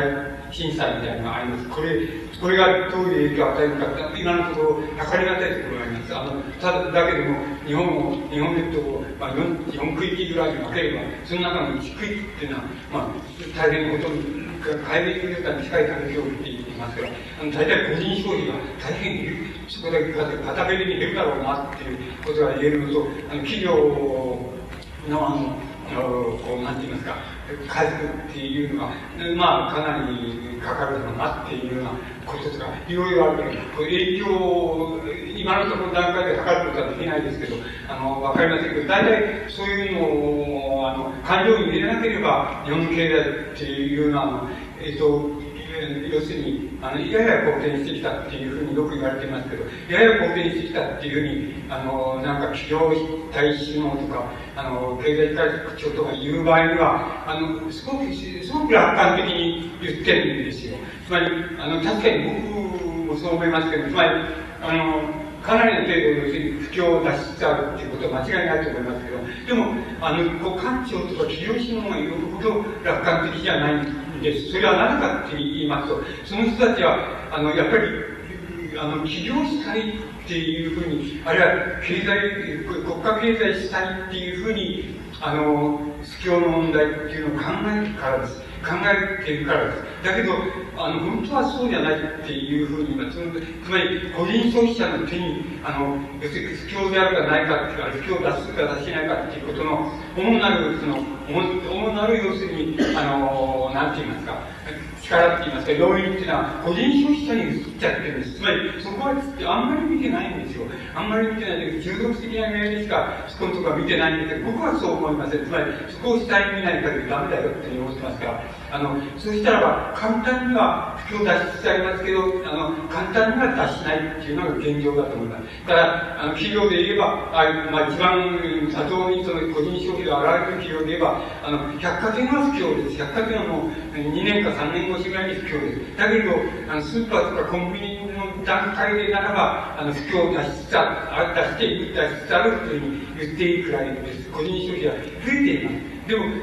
百貨店の段階みたいな大規模になると依然としてまだ赤字です。つまり増えていないです。つまり不況です。つまりだからそこら辺のところまで個人消費が手が届いていったら、それは完全に不況を出したっていうふうに言えるけれども、今のところはそうじゃないし、それが僕は簡単に個人消費が簡単に増えてそこまで手が届くっていうふうには思わないから、僕は割合にゆっくりと不況から出していくだろうなっていうふうに思っています。で、次は出版会っていうのは何なんだって、これは要するに非常に先端的な、産業なんです。体質自体はとても先端的じゃなくて、古い体質、どんぶり管理の体質なんですけれども、しかし先端的な企業です。で、こんなところでここでもってなんて言いますか、ここでもって何が主体で要するに本の定価っていうのが決まるのかっていうのに、個人消費者、つまり読者が主体であるっていうふうに考える転換ができなかったら、ちょっとしょうがないんじゃないのっていうふうに僕はそう思いましたね。で、そうするとなんか個人消費読者の方は下にあれして、じゃあこんなこと言ってたら俺の一般人はそれちゃうよって言うけど、本当かって言って、いや、それちゃうかもしれないけど、1年間そこらは1年半持つだろうって言って、今持つに決まってるわけですよ。ですそのぐらい持たせれば、またなんとかなるっていう方法はあるわけですけども、僕はもうすぐにこう考え方を転換した方がいいっていうふうに思いますし、僕は好きだっていうか、好きなのは城南的な電気の宮地さんっていう人のお米の時のお米を割れてた時のやり方っていうのは好きなんですね。つまりあれは価格破壊の最たるものですね。あれとか富山県のお米の小売店の川崎さんって人、その人は学徒に見事で要するに半物じゃない、つまりお米作ってる農家から闇米って言いますか、需要があるっていうのを買い付けて安く買い付けて安く。消費者に売ったって、売るってことをやったわけです。これはものすごく見事なやり方だと思います。この見事なやり方っていうのは、なんて言いますか、よほど確信がないと言いますか、確信がないとなかなかできにくいことでもありますし、知られてない問題でもありますけど、でもこれは唯一の、つまり価格破壊に違いないんですけど、見事な価格破壊の仕方であって、それで、これだけの考え方っていうのは、ここで見事だなっていうのは僕の考え方になります。つまり、これは、皆さんのお役に立つか、不利益なことを言ってることになるかわかりませんけど、僕はそう思います。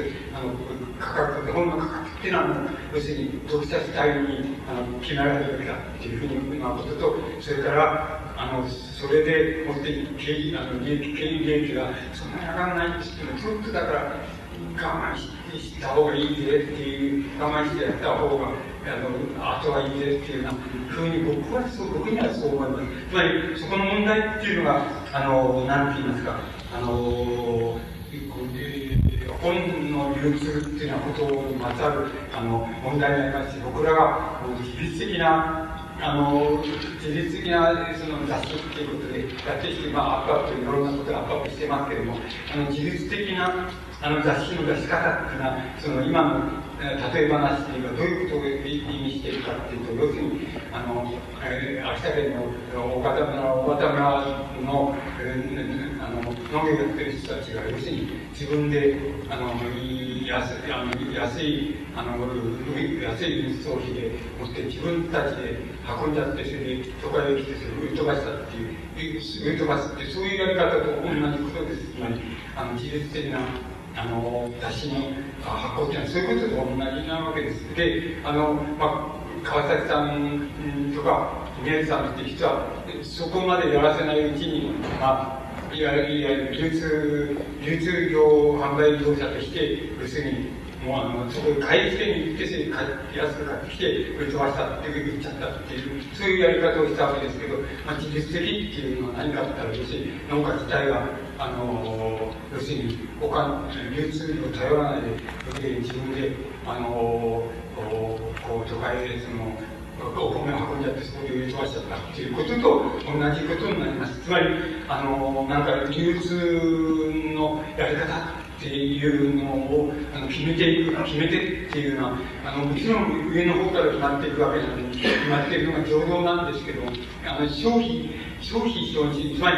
高度な全体的高度な消費が突入した段階から言いますと逆が成り立つんだっていうこと、つまり長谷川さんの言うその価格破壊ってことが成り立つんだって、価格破壊っていうのは別な言葉で言えば消費が大事っていうことを意味します。でそれは価格破壊なんて言わないでいるわけで、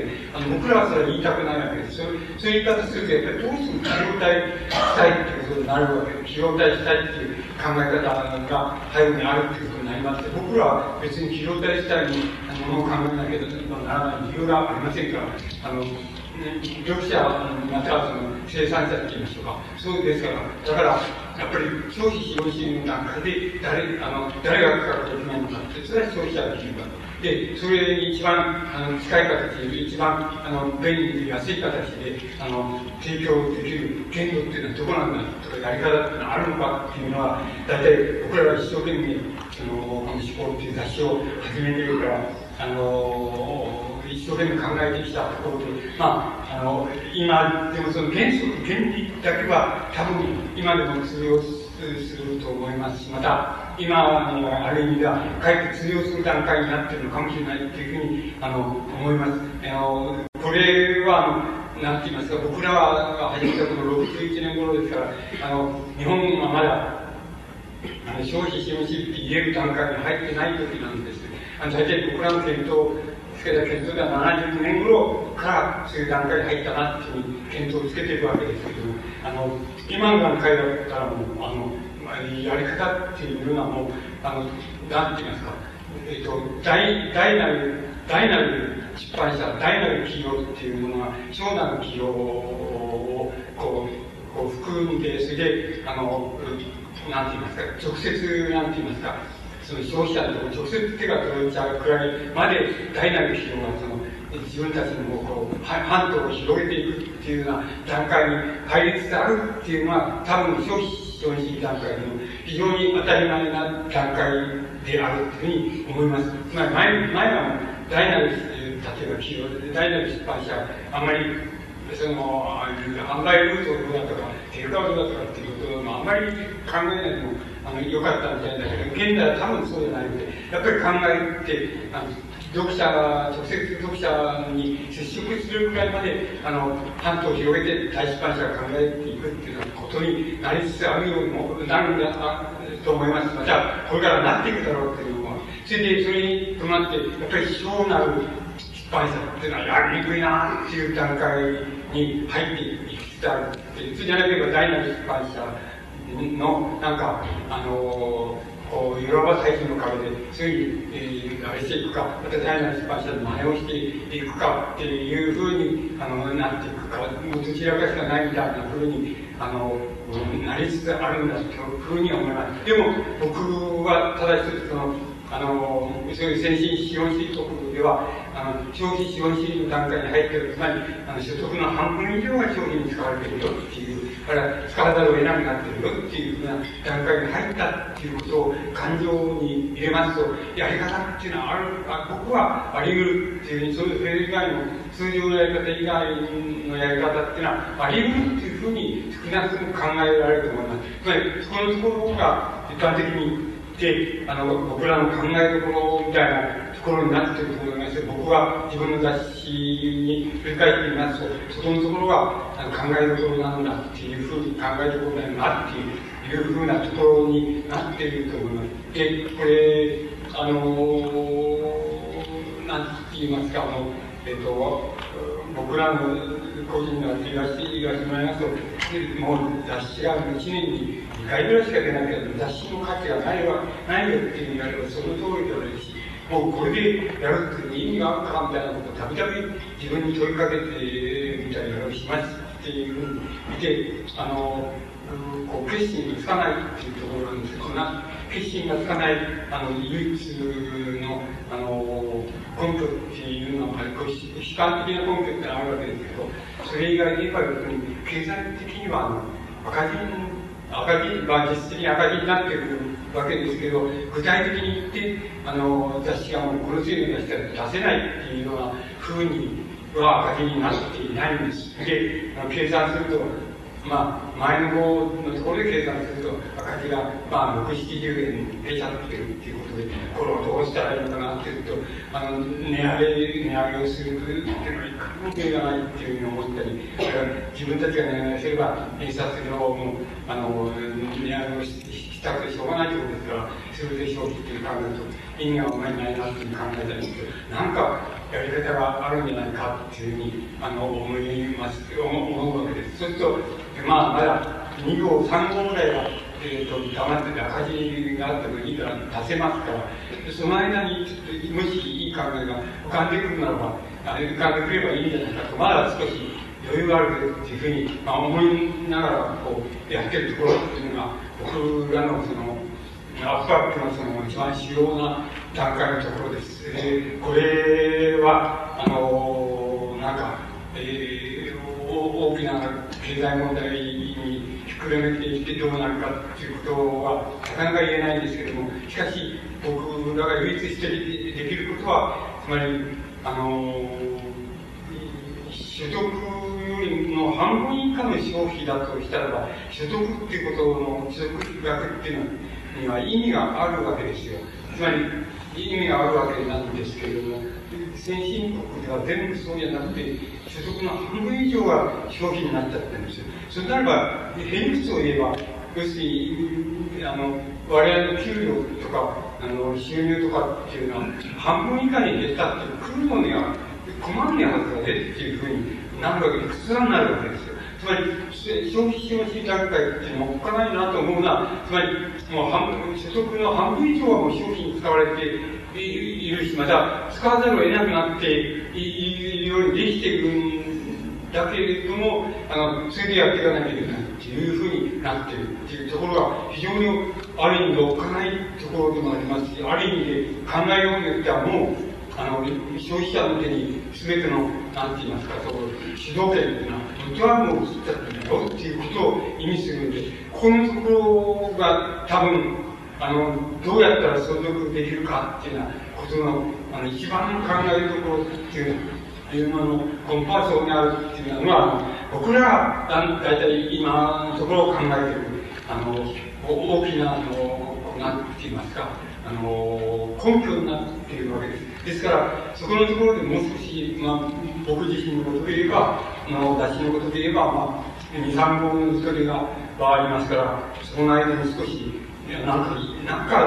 その、いい方法がないかっていうことをこう、模索していこうってして、解決しようっていうふうに考えているっていうのは、僕なんかの現状で、あるわけです。で、なんかこうきついっていうことで、でもこのそんなことはなんて言い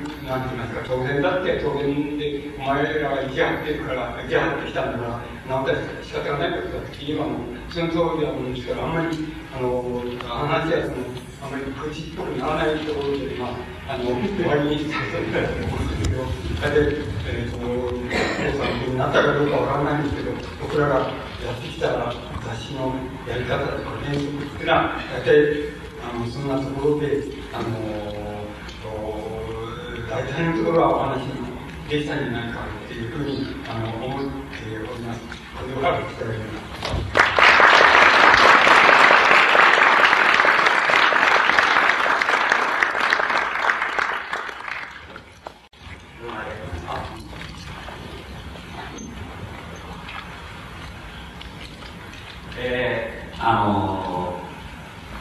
少し時間がありますけれども、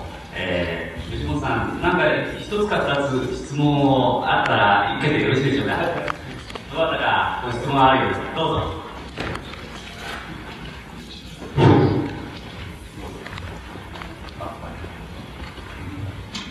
すみません、秋葉と申します。実は先月の吉本さんの話を聞いたんですけど、本当は7つ、8つぐらい質問があるはずです。1月の18日の時は、9項目ぐらいの話になったので、ここもまあ別に8項目が9項目、質問集かなと思ってます。でも時間がないので、あれですけど、まず一つは、知能、そのつまり流通ということで関係していますと、もうすでに吉本さんのところからの新聞等で書かれたかどうかわかりませんけど、例のアルコールの入った問題に関しては、一つ何かコメントをいただければありがたいということと、それに関係しまして、つまり、アルコールって名前も、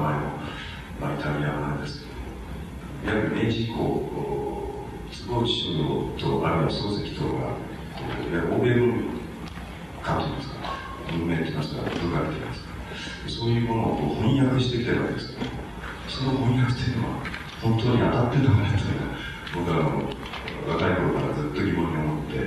ものなんで、いや欧米、それは吉本さん氏も7、8年前、超西欧的というコレンシーを確かにされていますが、西欧というものに対しての、我々は日本のその文化の一層状況のこう関わり方というのは意味合いで、正しい翻訳というものが流通されているといいますかね、知の流通が本当に欧米といわゆるジャパンの一番日本の間でなされているのかというようなことの2点をもしよろしければお答えいただければと思います。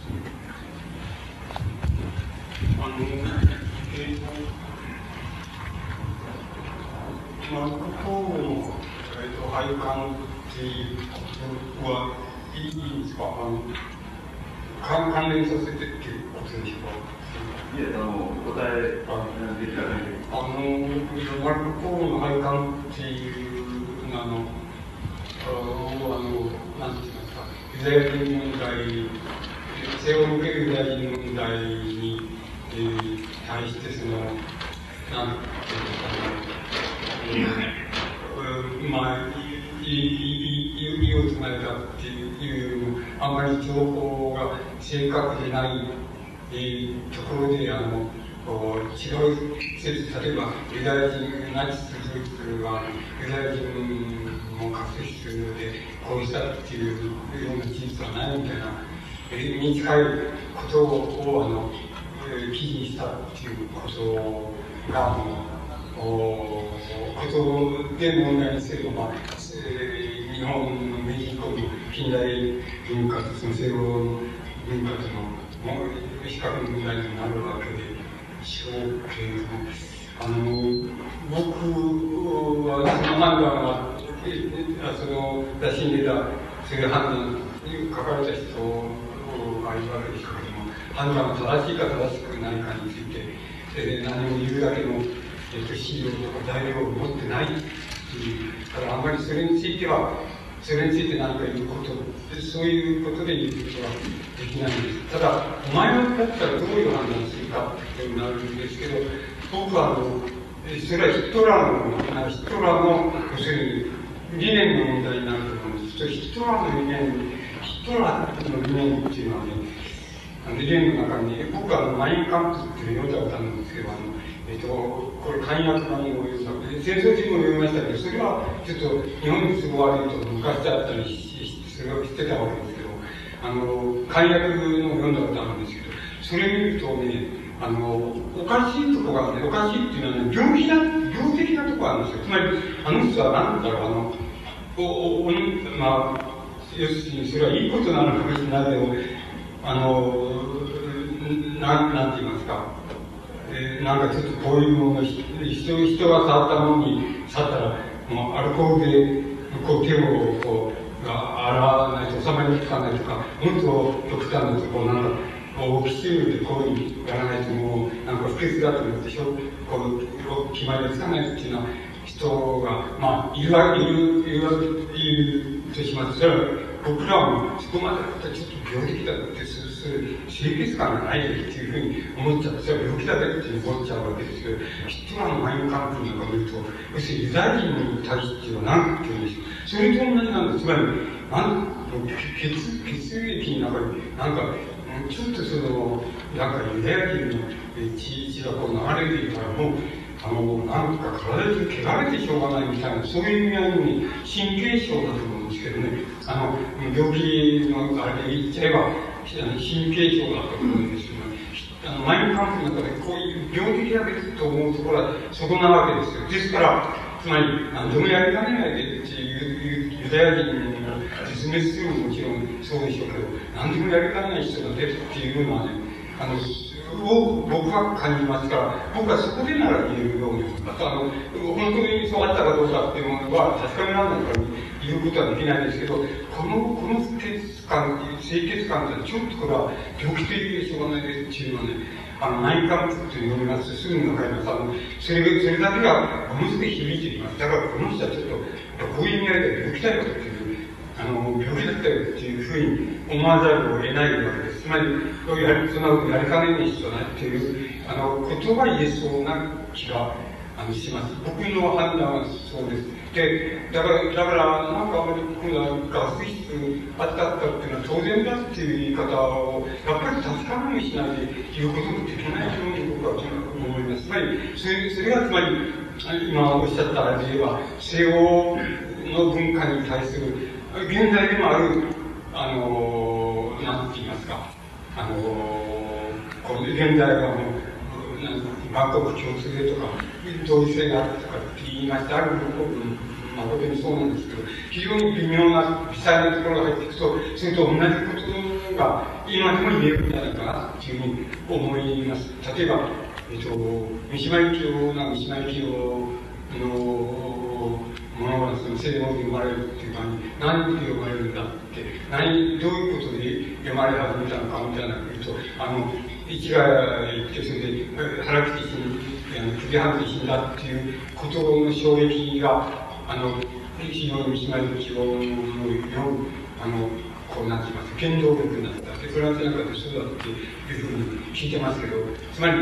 まだその程度だよっていうのを思った方がよろしいんじゃないかっていう思います。もう、西洋の人は何でも分かってるし、こっちも、こっちのことも分かられてるっていうふうに思ったら、それは大間違いだって、ほとんど分かられてないっていう、つまり数字ねえよっていうふうに言うのは本当、本音のところだって、今こそなんだっていう考えた方が、僕は、いいような気がするんです。だから、ユダヤ人問題ユダヤ人問題っていうのは、西欧におけるその大問題なんで、これ、マルクスなんかも一生懸命ユダヤ人問題について論じて、つまり、当時の、エルゼクラインの解析の仕方に対して、異議を立てると同時に、ユダヤ人、用語の建設に対しても、マルクスは異議を申し立てています。つまり、不正確だっていう、その言い方は不正確だっていうことを言っていますけども、その大問題なので、これは西欧が、ロシアも含めて西欧が、非常に抜けがなく持っているから、潜在的なところまでいったら、まだなかなか解決しにくい問題、深い問題、深みのある問題っていうふうにまで問題を突っ込む余地があるんですから、なかなか。具体的にどうだったってことが2つというところから行くのは難しいように僕には思いますね。よほど実証がいかないとダメなので、ただ原則権利的に言うならば言えそうな気がするし、ナチス・ドイツイデオロギーの中でそういうなんていうんですかね、要するに神経質感っていうなんていうか、という病気なんですよ。神経的な病気だっていう仕方がないようなそのヒットラーが書いてますけど、こうなってくるとね、これは病気だよねっていう仕方がないからやりかねないでなんでもというふうには僕は思っています。で、じゃあ日本つまり西欧の文化の問題、日本の文化の問題もこれからやっぱり本格的にだんだんなっていかなきゃいけないんじゃないかなっていうふうに思いますけど、それはちょっと簡単じゃないねっていうのは、僕がいろんなことで実感している、実感していることです。つまり例えば、日本で誰かが、誰かの小説を翻訳した。個人が好きですもん、好きだから好きな作家の翻訳したとか、その翻訳した本国でこれを出せないだろうかっていう考えた場合に、まず出せる可能性はほとんどないっていうことがあります。で、それだったら、例えば、あれですよ、そういうのの入り口になっていうのは、例えばフランスについて習ったとか、日本献金会議っていうのがありまして、その献金会議っていうのが関連元になって、何か翻訳とかなんかのこれを、渡りをつけると、そうすると、それは翻訳されたり、向こうの翻訳されたりとかできますけれども、そういうのを通さなければ、まず個人が好きだから、一生懸命この人に訳した、これを出せないだろうかって、音楽に訳したって、まず不可能に使うっていうのが現状だっていうのを僕は実感している。ですから、十分と一般に考えられていることを、全部の特に文化みたいな、文学とか文学とかみたいな芸術みたいなこう微妙なことになってきますと非常に難しいまだこうするの難しいし西欧を返したりっていうことも難しい気が僕はします。大体僕自身の実感にして僕がびっくりしたのはつまり日本の例えば留学生があれすると西欧っていうとみんなもう統一が取れてて、みんな文化的対立性があってっていうふうに、変なイメージを日本に帰ってきて振り回るわけだし、これはソビエトについても問題で、そういうのを振り回ってきたわけですけど、まあ、ソ連邦崩壊後のあれを西欧を見てみると、こんなところでこんな喧嘩してるのかみたいな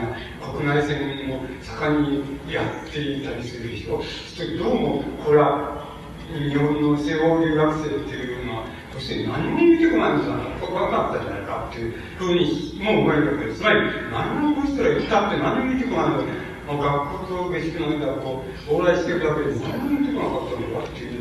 くらいのイメージがまるで違うんじゃないかっていうふうに思えてしょうがない。そうするとまた今度違うやつが違う感じになるといやナショナリズムがまた復興してきたみたいないうわけでそんなことは復興してきたわけじゃなくてもともとあったのは確立したんでしょうっていうふうに言いようがないっていうあるいは強制力で隠したら言いようがないわけですよ。つまりそれくらい不十分な情報しかまだないんだっていうことを僕は感じるんですね。それはマルコ・ポーロの事件についてもそうなんです。たださマルコ・ポーロの花田さんとしてそうなんです。で僕はひでみになったことあるからいい感じが面白いんですよ。それはプレゼントなんだ。つまりさ今どこだってそういうやつそうなんだけどさもう例え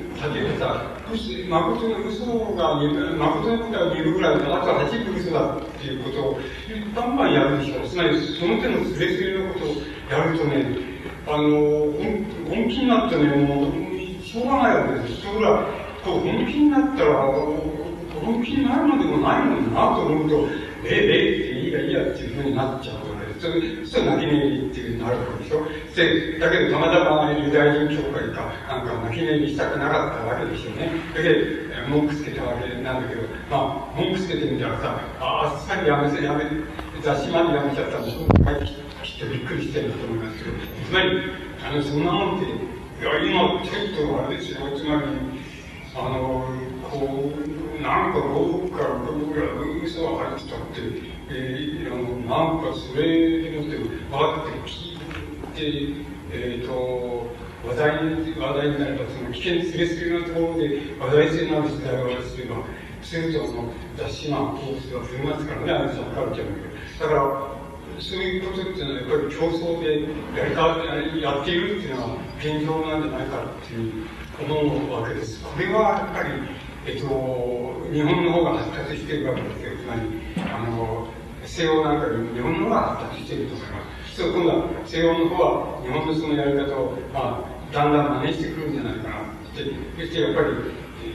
もうちょっと、嘘800とは言わないけど、嘘が8で、本当は3人ぐらいのことを平気でやり出すっていうようなことは、日本の尖閣者がやって、日本がやってるんじゃない、西欧の方はきっと真似するに違いないというふうに、僕には思いますね。そういうことが、次だからしては、あれですね、つまり、ほら、俺、そう、昔、以前から、単価学園の時から嫌いにしょうがなかったんですけど、つ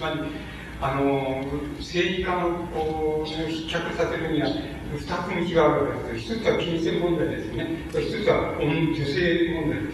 そうするとさ、もう、必ずその二つとさ、二つですし、清潔であるっていうふうじゃないとさ、本格的に追求されるとも政治家っていうのは成り立たないっていうのがあるわけだから、その2つで正確な、つまり清潔な人が政治家でいるかっていう、それは社会主義国も決めましているかって、そんなの言うわけがねえわけです。言うわけがねえのに、どうしてそんなことをしてねえし、大政府にそんなことやるんだってなるわけです。そうすると、これやっぱり学校の教育が一つ悪いと思うんですよね。一つは大学の教育が悪い。つまり本当は分かってないんですよ、何でも。世の中分かってもいいよって言って、世の中いい加減だっていう意味じゃなくてね、分かってないなっていうふうに思われて、僕は嫌だなっていうふうに思いますね。つまり金の問題と、それから女性の問題で失脚させるっていうやり方は、これアメリカから移ってきたわけですけど、こういうやり方はものすごく悪いと思いますね。やっぱり嘘つきをたくさん作るっていう。その仕方がうまいやつほど影響があるというふうになるわけです。本当に清潔な政治家なんていうのがいると思って、もしかするとそういう人たちは、新聞記者の人たちはそう思ってるのかもしれないんですよね。なぜそんなことを思うのかって言ったら、それは教育が悪いからですよ。つまり、大学の先生ってバカですから、要するに、そういうことばっかり、そういうこと言うのかもしれない、教えるのかもしれないけど、それで、だけどそんなことは、要するに社会主義国だって成り立たないんですよ。そんなことは、ちょっと調べるとすぐわかるわけです。だけど、そう思うからそういう追求の仕方をすると、自分が、つまり批判っていうのは、自分を転任すれば、どんな批判でもできるわけですよ。だけど、お前がどうなのっていうところまで自己相談化すれば、多分、非常に難しいことになってくるっていうのは現状じゃないでしょうか。つまり、ああいうやり方っていうのは、その政治問題から始まって、その断念から始まって、出版会から始まってって、もう、それは切れなく、続いていってるっていうのが、現状なんだって、それはなかなか難しい問題じゃないのかなっていうふうに思いますね。それをまた、規制しようなんて考えると、また、今度とんでもないやつがまた起きてっていうのは、そういうなりかねないので、全然難しいことで、この問題に対する、まとまっていますから、最終的な解決方法っていうような、今のところちょっと考えられないくらい難しい問題だというふうに思います。それは、やっぱり、日本の西洋化っていう、明治以降の西洋化っていうことが近代イコール西洋化だとすれば、もう、それはどの程度どうなってるんだっていうことが、どの程度誤解してるのか、どの程度錯覚してるのかっていう問題も含めて、大変なことじゃないでしょうか。これは、大江さんのその、なんかノーベル賞の講演で、に本の曖昧な私っていう講演のテクニックはどうしているんだったんですけど、これは川端康成の美しい日本の私という、それをまあ風刺してそういう題をぶつけたんでしょうけど、僕が言いたかった2つあって、1つは要するに西洋化っていう問題なわけですけど、要するに大江さんは過剰な西洋化なんですよね。西洋化指揮者なんですよ。で、そうするとこれをね、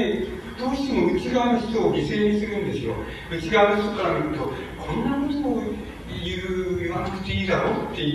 うことを言うわけですよね。それは過剰な西洋化なんですよ。つまり西洋化なんですよ。もう一つ言いたいことは、いや川端康成を風刺するっていうけどね、僕は大江さんの批評の作品批評の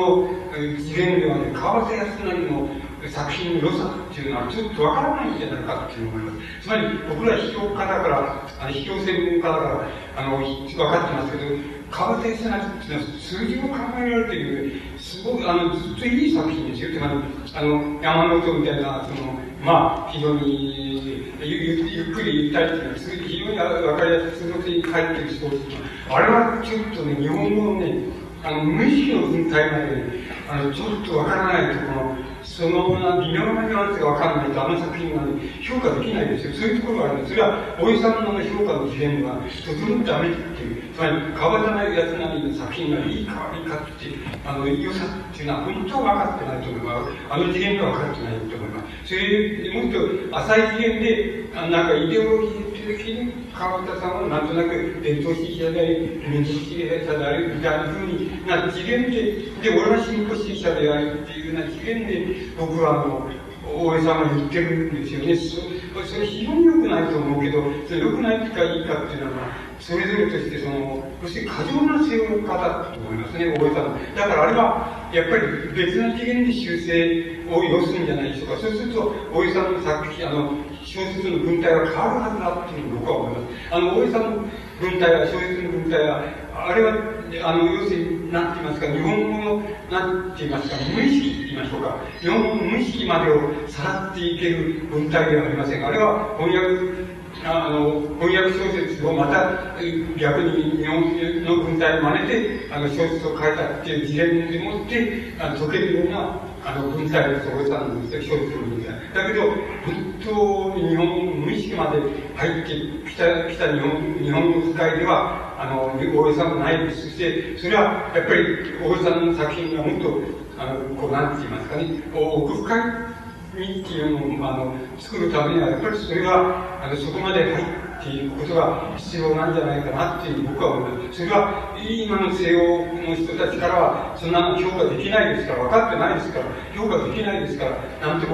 いいようなんですからなんとも言われないかもしれないけれども、しかしそうなってきたら内側からは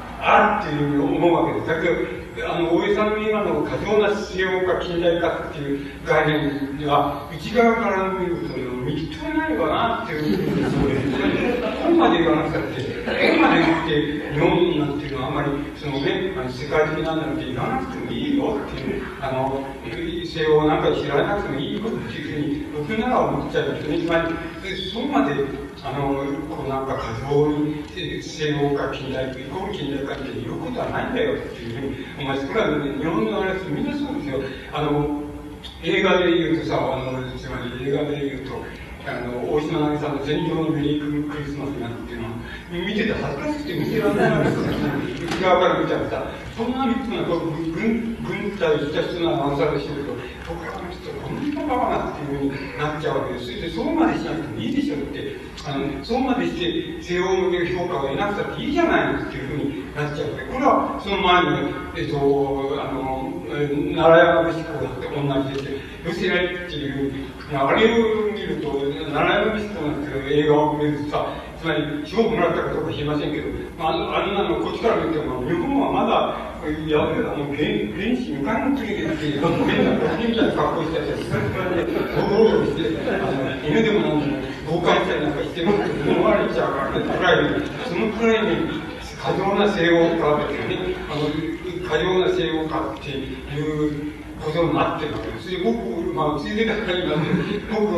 要するにこれはやっぱり世界的な映画だよっていうふうに思ったのに、森田芳光が家族ゲームっていう作品を映画化したんですよね。それはちょっとその年の世界のベストいくつに入る作品だし、でこれはやっぱりこれは世界的な作品でっていうふうに僕は思いました。それ見た時にそう思いました。あとはみんな過剰な成果だよっていうふうに思いました。それから最近